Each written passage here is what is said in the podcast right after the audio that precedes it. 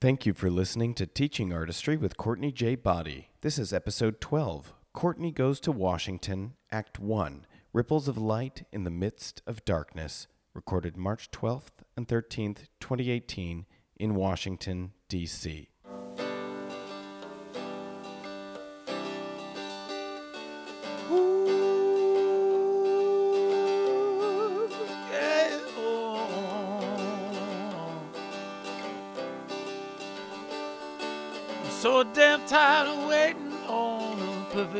Plus B. The one size fits all prudent kids all screaming about irrevocability. Let's burn some bridges, earn some stitches, and fight our own way free. Cause the rules don't lie, but they don't apply to people like you and me. Let's start it up now. Let's start it up now. Let's start it up now. Let's start it up now. Now they say it's all decided, all divided, all laid out. And the pushcart man with a three-part plan can't understand what you're shouting about. But when the paths they plow, the lives allowed are the only roads you can see. Just remember walls were built to fall for people like you and me. Let's start it up now. Let's start it up now. Let's start it up now. Let's start it up. TA listeners, too many things are happening daily that are heartbreaking and terrible. I find myself at a complete loss to address the hate filled rhetoric and policies that have been spewing from this White House administration, and more specifically, this president. This current administration has policies that go against essentially everything that I stand for and believe immigration, healthcare, gun laws, climate change, education, arts, you name it. The vitriol of this pe- president, who, who frankly is not interested, no matter how much he likes to think of himself as one, he's not interested in unifying, in deepening the wedges between Americans. He is constantly supported by his cabinet members, like the vice president, and his staff members, like the press secretary. Hashtag Suckabee. His language is laced with signals that is music to the white nationalist's ear. These are people who will take these statements, tweets, rallies, what have you, and get moved to action to perpetrate real world violence and oppression. From yelling at someone in a grocery store for speaking another language, to voter intimidation at the polling sites, to sending explosives to Democratic leaders, or to going into a place of worship like the Tree of Life Synagogue in Pittsburgh to take the lives of innocent people. I have no words. I have no words that can console because I am still processing. I took a step back from social media because I didn't, I couldn't. I've taken a slow, slow step back in. But I have been um, listening to podcasts, and StoryCorps actually is one that I find solace in and also makes me cry a lot. And I was listening to a StoryCorps episode that was about Robert Kennedy. And towards the end of the episode, I heard a portion of the speech that he made at the University of Cape Town in South Africa in 1966, which was about two years before he was um, assassinated. And the words in this speech, or the excerpts, struck me deeply. So I thought I'd read some. Quote We must recognize the, few, the full human equality of all of our people before God, before the law, and in the councils of government. We must do this not because it is economically advantageous, although it is, not because the laws of God command it, although they do, not because people in other ha- lands wish it so. We must do, do it for the single and fundamental reason that it is the right thing to do. And the road is strewn with many dangers. First is the danger of futility, the belief that there is nothing one man or one woman can do against the enormous array of the world's ills, against misery, against ignorance, or injustice and violence.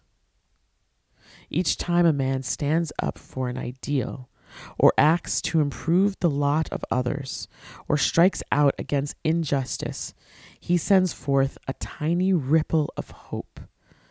And crossing each other from a million different centers of energy and daring those ripples build a current which can sweep down the mightiest of walls of oppression and resistance.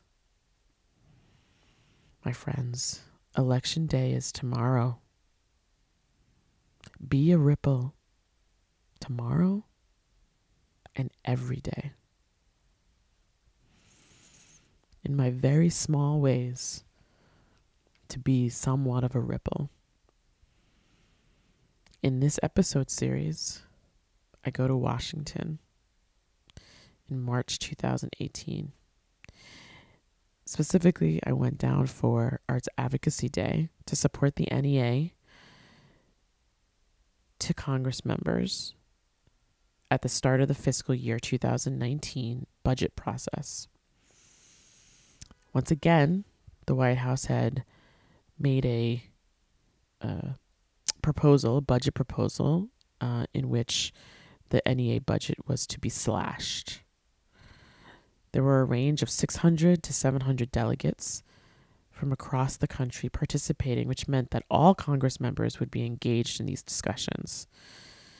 Now, this was the second time uh, I was participating, and they made me team captain of a group where we visited two Congress members whose districts are in New York City Carolyn Maloney, who's in District 12, and Jerry Nadler, who's in District 10 within New York.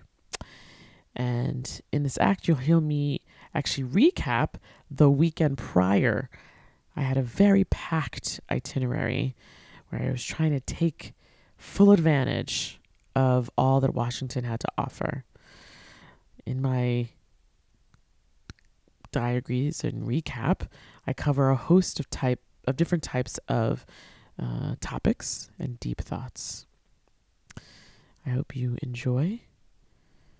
Episode 12 Courtney Goes to Washington, Act 1 Ripples of Light in the Midst of Darkness. Hi, TA listeners. It's Courtney J. Boddie here. Arts Advocacy Day. This will be my second year going to Arts Advocacy Day.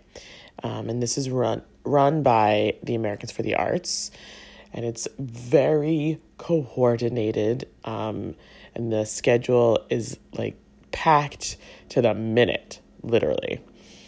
Uh, this was my second time coming to Arts Advocacy Day, and I was incredibly excited. Um, but what I ended up doing was sort of making a full weekend out of it, spending time in the DC area um, because my cousin, David, um, he works for the state or he works for the government. To that end, I went down Friday uh, by train, which is a you know it's like a three and a half four hour train ride, pretty simple, and um, spent the weekend with him. And we had a kind of a packed itinerary.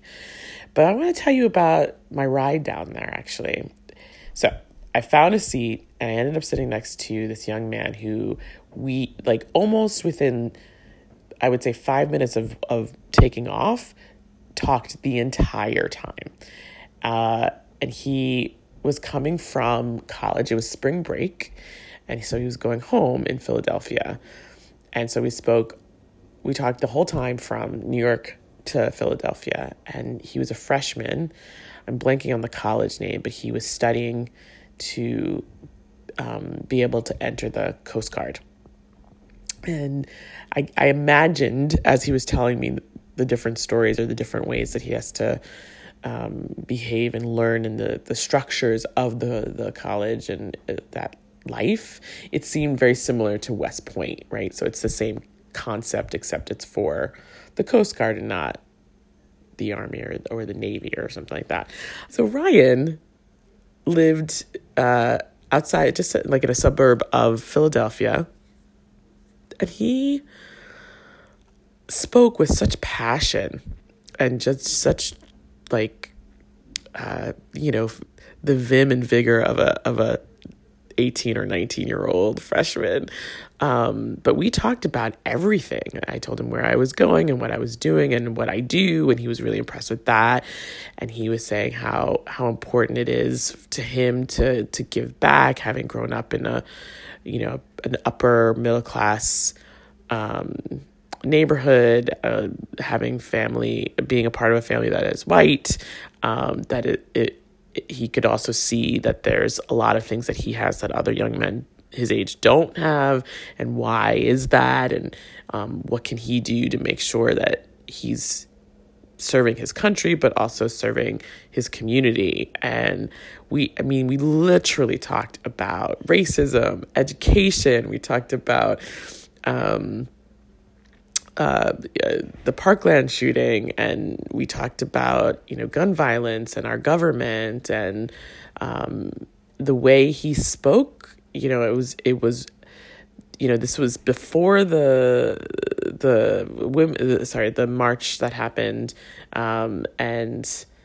it was refreshing actually refreshing to speak with somebody who is um, clearly not of my generation is you know the next generation and or two generations actually. And um, it gave me some hope. It gave me some definitely a boost into the weekend to think about why I was going down knowing what my itinerary was um, thinking about just all components of how I want to operate in this world and what kind of mechanisms I have for my voice in terms of activation and active uh, activism, um, and things to do. I mean, and I don't know. He he was he he was a good kickoff. That conversation was a good kickoff to my weekend, and again, just I I. As we were getting closer to Philadelphia, I, I felt like, ooh, do I say something about how I've enjoyed this this conversation, how I've really, um, you know, am impressed by by the way he's viewing the world and hope to encourage him to continue to you know keep his eyes open and and do you know whatever it is that he wants to do as he moves forward in his college career and and then you know getting into the coast guard and that work. Um so I did. And he really appreciated that. And he was um yeah it, he was he was some some some part of me was thinking about who I was at 18, 19 and I remember being that sort of not wide-eyed but I wasn't as informed I feel I feel as he was, but I definitely was starting to see the world differently. And um, it's a good time that that age, right? Um, but this idea of like young people being moved to act, to do, to give back, to demonstrate, to march, to speak out, um, I'm loving it. I'm absolutely loving it and um, in, inspired by it. So that was the start of my weekend. And then um, um, I, I met up with my cousin and, uh, you know, just a, a, lovely Friday evening. And then the next day we did a very, we had a simple day. It was a simple day of beauty and shopping. We went and got our nails done and uh, did a little shopping, a little eating, um, and then went to go see Black Panther. And this was actually our second time each. Uh, so we'd each seen it on our own, and now we're watching it together. And we were down in Georgetown. I don't know if you've seen Black Panther, but uh, if you haven't, you should. everybody should see it. It's doing real well in the theaters. Um, and uh, now uh, it surpassed Titanic in terms of box office sales, is crazy and awesome. And um, it's been playing in countries where movies are banned. so something's happened. Something's happening, and I, I'm here for it. I'm here for all of it. Um, so the first time I saw Black Panther, I was, um, well, in preparation for Black Panther, I read the graphic novels, the the reboot of the graphic novels. Um, I saw uh, some animated uh, uh, series that Black, uh, BET did um, on YouTube and other um, cartoon or animated series would do like snippets of, of Black Panther. And then, um, you know, I just went down the rabbit hole and was about it. I also love pretty much every single actor that's in this movie. Um, and got got to know some actors I didn't know before. Um, the first time I saw it, I, I went alone and I was just about like the story and the action and the, you know, just understanding who these characters were and all that. The second time gave me an opportunity to think about and watch for the the characters and the relationships and the sort of um, direction or the directive um, parts. So how the visuals, right? How he, uh, the director Ryan Coogler was um, really telling the story and connecting parts, what seemed like parts of himself into this work. Um, and for me, Black Panther is a lot of things, but um, I think when it comes down to it, I'm I'm most interested in relationships. I'm most interested in the concept of love and that everything comes down to love. Um, it's when I was, you know, really focusing on on acting and and studying acting specifically. Everything in terms of my character building was about love, lack of love, unrequited love, love of your parents, love for someone. Um, you know, anytime I needed to cry, I would think about, you know, things that had something to do with my parents in some way or not having my parents and you know there's a whole other other conversation to be had around that but it's a beautiful story and it's a it's a sad story to be honest and you know i think that's part of the reason why people when people do talk about black panther there's a lot you know to unpack there but it's not like a lot of other um, uh, hero action hero stories or movies. Um, I think it's because of the fact that there's um, there's this depth of uh, love and what happens when that when the source of that love is taken away, and that I think is kind of beautiful and also incredibly sad. Uh, or you realize that it's changed because of more information. So I'm trying not to do any spoiler alerts in case you haven't seen it, but um, I highly recommend it. Anyway, so that that was um, for me that was a really great uh, experience to share that with my cousin and have those conversations with my cousin, but also to to think about the meaning, the various meanings of um, this particular film that some may understand and others don't. And um, I think the ones who do outweigh the ones who don't. And this is important. Um, it's it's important for uh, you know people of, of color, most specifically, I think African Americans and Africa's Africans to see themselves represented on, on such a large scale um, and to be able to recognize um, a lot of themselves in um, in those relationships, in those conversations, in the uh, characters, and in the um, and then there's this whole other sort of Afrofuturism um, wave that is definitely happening that I don't know enough about to be able to speak eloquently, but I'm intrigued by and um, I'm supportive of and um, want to find ways that that can be um, those conversations excuse me uh, the the the conversations the thought the the the the curriculum there's a curriculum that I've seen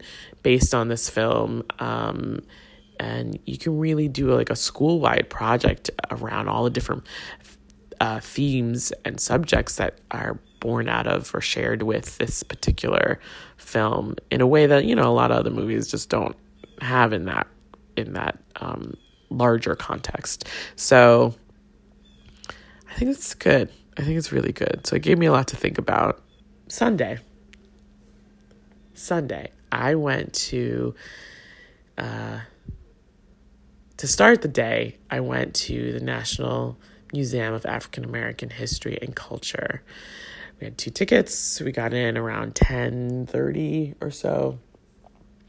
This place is really impressive on the National Mall. There's this a picture that I have um, from the side of the museum where you see this museum that on the outside looks similar to um, the design is emblematic of a slave ship and um, what looks like stalks, like where uh, cotton is built or uh, grown uh, and harvested. It's pretty impressive. Um, and if at a certain angle, you can see the Washington Monument. And so there's this really cool and interesting, I would say, juxtaposition between the Washington Monument and this museum. Um,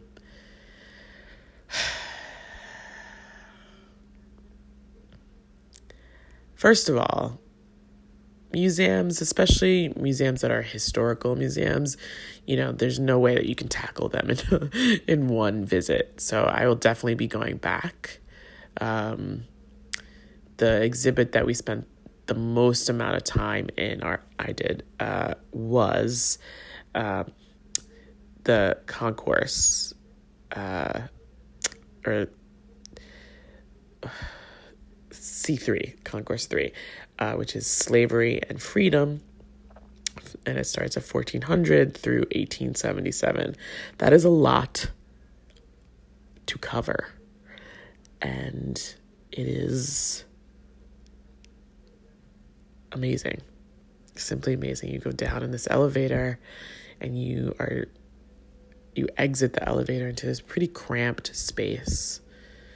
Um, and it's sort of it's about Africa and what life was like in an, in Africa prior to just prior to slavery. And um, yeah it's super narrow. There's a lot of people there and you, you can easily get sort of claustrophobic.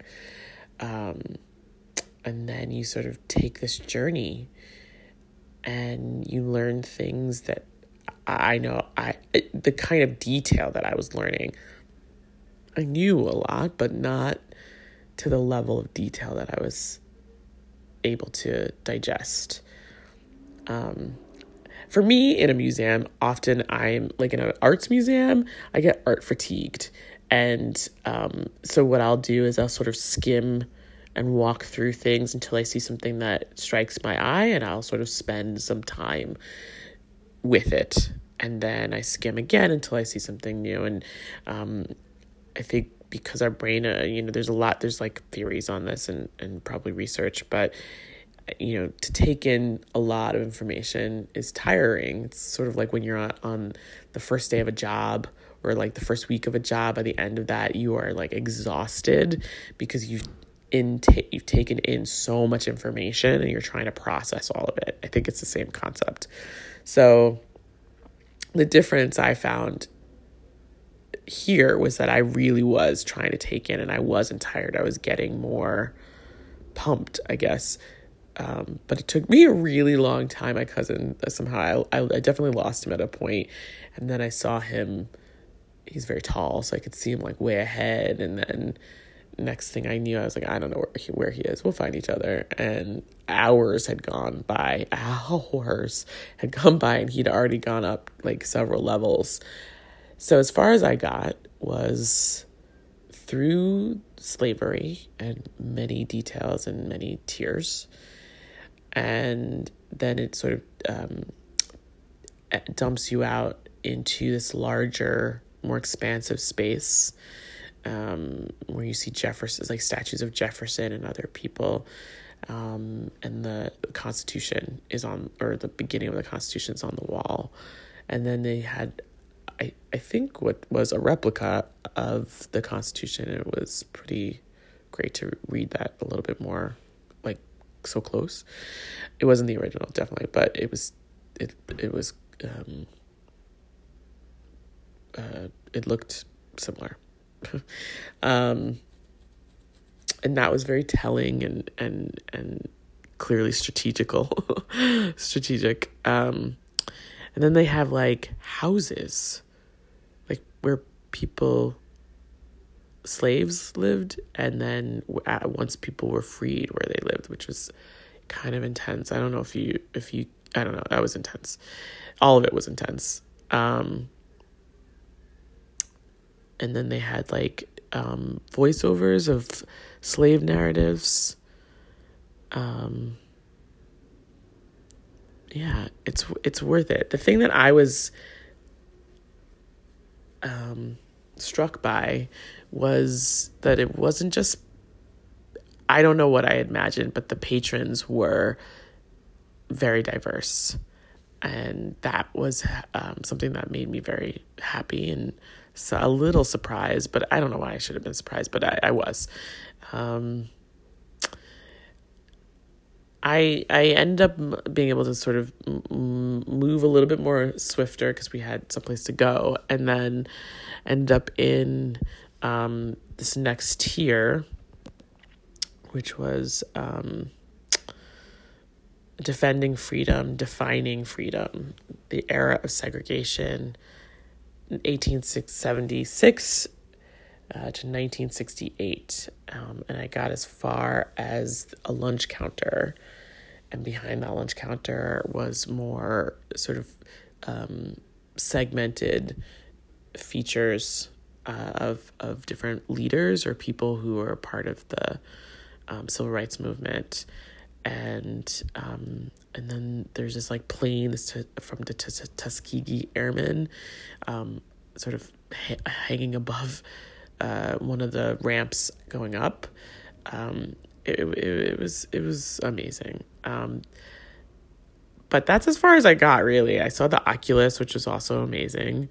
Um, but I haven't been able to get too far beyond um, 1968. And even that, I, I was sort of uh, going out of clip. So uh, there are uh, another like three or four levels. so definitely have to go back. Um, I highly recommend it. The other thing I will say is I was seeing some fabulous hair. I want to talk about hair first, just a second. Hair. Natural hair. Hair. Just all the hair. Women hair, women's hair, uh, it's a real thing in all different cultures. It's a real thing. I went natural um, in, uh, I think, 2005. I want to say 2005. Uh, prior to that, I had like like a chemical curl in my hair, and which I is the only sort of hair do I knew, or the style or the method of getting curly hair that I knew because I was doing it since I was like ten.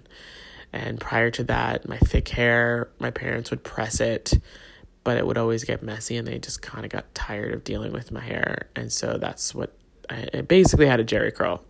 That's right, I said it. Um, And at a certain point, I sort of living in Brooklyn, I was like, look at all these beautiful women with their hair. I want hair like that. I went natural. I just chopped off all the hair that was processed and I had a little fro. I had no idea what I was doing, and I bought a book and I tried multiple products. And meanwhile, I'd see beautiful women with their unbelievable twists and curls and, you know, different hairstyles. And I just thought someday I'm going to look like that. It's going to be great. And um, one day, I guess it was, it was, it was probably 2009. So for like four or five years, I was just sort of flailing on my own and looking at YouTube clips and doing whatever I could. And and at that point, actually, the kind of clips like the the, the tutorials that you we have now weren't really as as prevalent. So it was it was like digging and trying to find stuff. Um, and I had gone to a couple different hairstylists, and they were okay.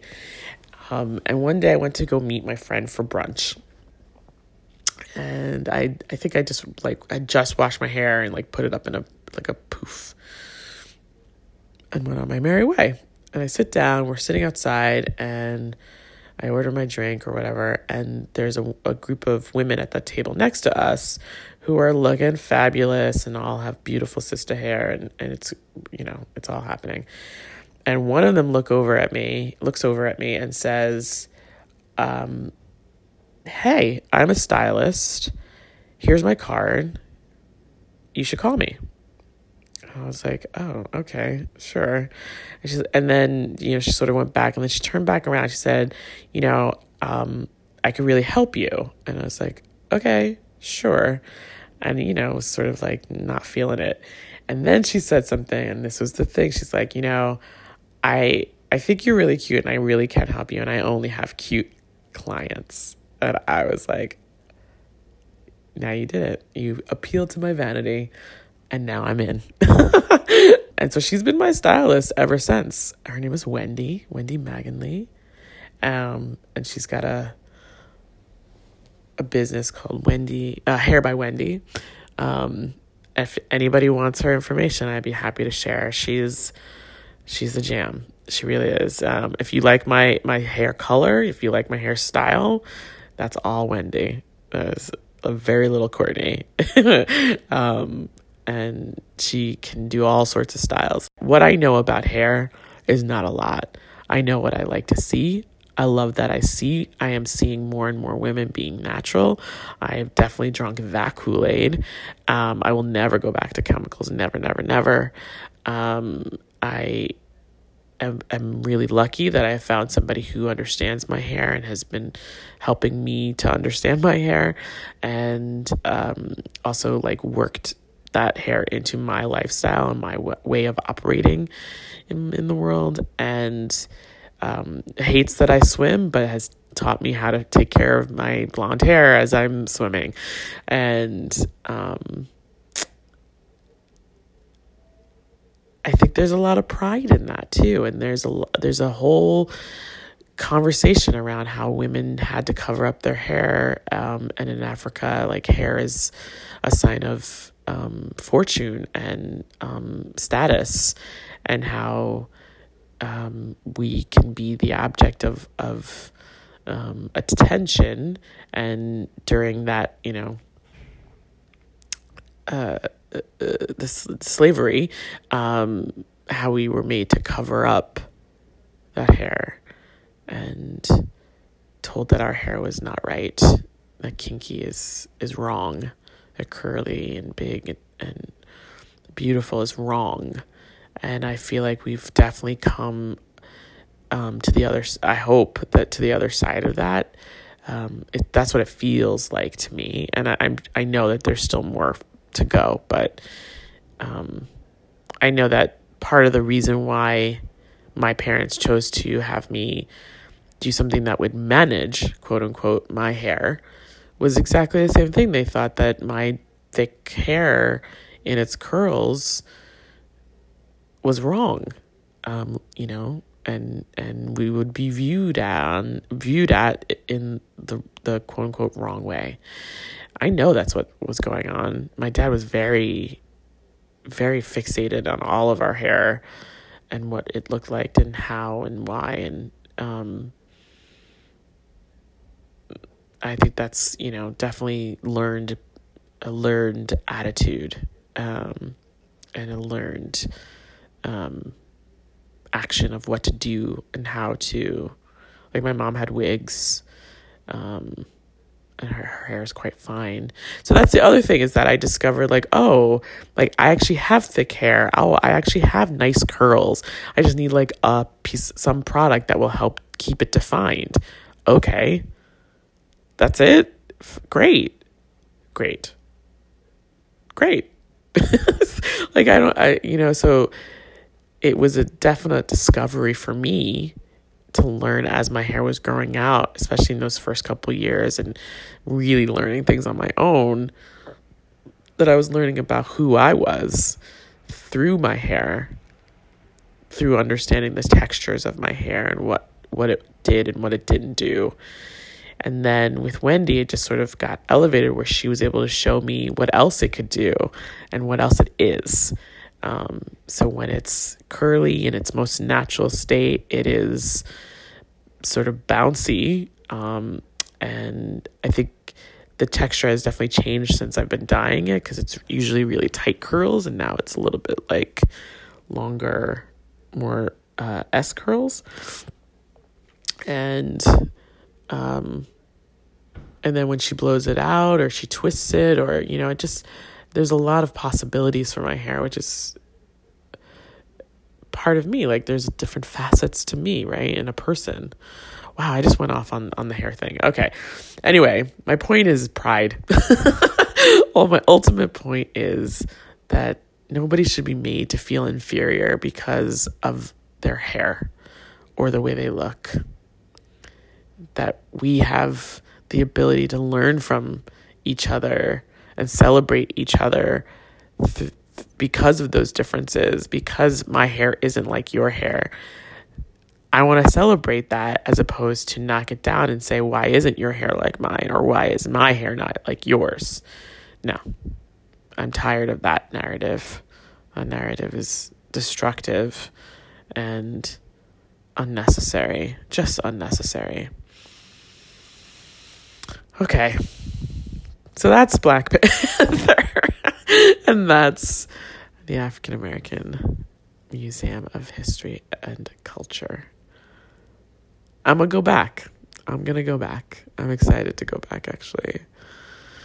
It was a good day. It was a good day to be in DC. Now, DC is on the political uh, level, not so much for me right now. I'm I'm really just tired of that. But um, I I was digging being in DC actually. So from there, we went to the Kennedy Center. So Turnaround Arts, um, they started with eight schools um, in its first year, and then now work with close to 80. I think it's 77, but let's say 8, close to 80. And they are going to continue to take on new schools in subsequent school years. So it's a thriving program. Um, the event, okay, so one thing that was great was I ended up sitting next to somebody that I knew and somebody I didn't know at all. And we all had all the feels. so we got there a little early. My cousin was there, but we ended up having seats in different places. Anyway, um, I don't know if you've ever been to the Kennedy Center. I feel like I've talked about it before, but it's um, it's kind of my favorite place in DC because um, so much so much arts happens there. Um, I also just love that you can stand on the terrace and helicopters can come by at any given time. Um, I just think that it's this really cool art center in the midst of you know um, you know it can feel like a really hard place anyway um, so we get to the the location we get our, into our seats i'm sitting next to um, drew malmuth who you actually hear me talking to uh, later and um, this other woman that I don't know her name, but together we all experienced this event. And um, what I what I loved about this showcase was, and I'd never been to it before, but I, what I loved about the showcase was that it was trying to tell a story, right? Um, here are schools who have applied to be a part of this program, gotten in. There are a great deal of um, requirements for how a school is t- to get turned around. These are low performing schools, and um, they're they're asking for help, right? They're they want support. Um, I don't know the, the the layers of details to be honest with you. Um, maybe I'll learn them over time, but the overall goal is that these low performing schools will be turned around through infusing the school with arts. Um, each school has a uh, like a celebrity that is actually uh, their me- the school mentor, um, and this is a person who will also advocate for them uh, uh in multiple ways. And so people who are are uh, the celebrities are people like Jessica Sarah, uh, Jessica Sarah, sorry, Sarah, Sarah Jessica Parker, Yo Yo Ma, um, Lil Buck is one. Um, uh, who else? Jason Mraz, Josh Groban, a whole bunch of people are are these mentors, these artist mentors, and then the school will partner with local arts organizations um, to work with the students in their classrooms after school, um, do professional development uh, for the teachers and the administration, and um, through all of these different um, uh, interventions. Um, there what there have been some research that attendance has grown, uh, increased. Um, students are doing better on their tests. I'm hoping that they're going to be looking at more than just instrumental um, impacts, but uh, you know that that's the point. So I, it makes sense that that's what they're focusing on. But um, what I saw happening on that stage were some more intrinsic impacts of the arts. Um, one, these kids, I mean, they're not performers, like they're not artists necessarily, and that's I don't think that's the point of the program. But here was an op is an opportunity for the uh, the program to showcase what the process of of having exposure, participating in arts, art making, can do for young people. Um, so as a talent show, it wasn't like the most talented kids were up on that stage. But what it was were kids who had written original pieces, who had created original work, or had been working on something that was meaningful to them and sharing that with us. Um, so, th- so yeah, the minute a, a, a kid stepped on stage, I was, I was bawling from, from start to finish pretty much. Um, and so the first act was a, a group of students from a school in Hawaii, and they sang, um, uh, I think, what was a, an original song that was uh, set to uh, a traditional Hawaiian dance that was about water, I believe. And it was beautiful. So half the students were doing this dance, and the other half were singing this lovely song and playing ukuleles. And it was just, oh my God. And they were maybe like 10 years old. That was the other thing that was nice, actually, that the, across all the acts, all the schools, it really was from elementary through high school. Um, there was a mariachi band where this young woman just i mean she was probably like 17 or 18 or she had come back. I could she seemed older than the other kids but she had this voice. Oh my goodness. Um, and just this presence. That was amazing. Um, there was a group of students who had written an original piece to um, Frederick Douglass's life, the a la Hamilton. Um, so rapping, dancing, acting, all of it happening, um, narration within that rapping. I mean, ugh. and it was uh, yeah, it was very strong. And that was high schoolers. Um, there was another group of dancers. Um, who were uh, I forget what the title of the piece was called, but it, it uh, there was some spoken word as part of it. So they started out with the, these I am and these all these negative qualities. I am ugly, I am short, I am fat, I am, you know, this and you know you can't make me feel all these things. And then they danced and it was really touching. And then they ended the piece. So they bookended it with, I am, I am, I am enough. And so I had turned to the woman next to me in the midst of that piece, who I did not know, and I saw her like wiping away tears, and I just said, I know, right? And she's like, This is incredible.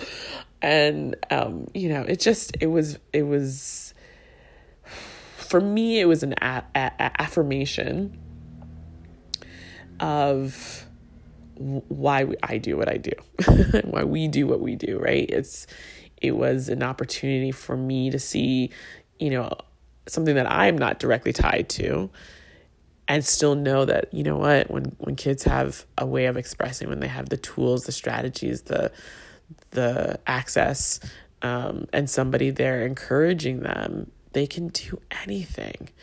Um, the other thing that I was thinking throughout was here's here's what America is. Like here we are in the nation's capital and we've got, you know, people at the uh, at the federal level in the top, you know, tiers of the fe- federal level and the executive branch who are just trying to tamp down on all of this because they don't understand or they don't care or they're not seeing what is real and re- what's really necessary.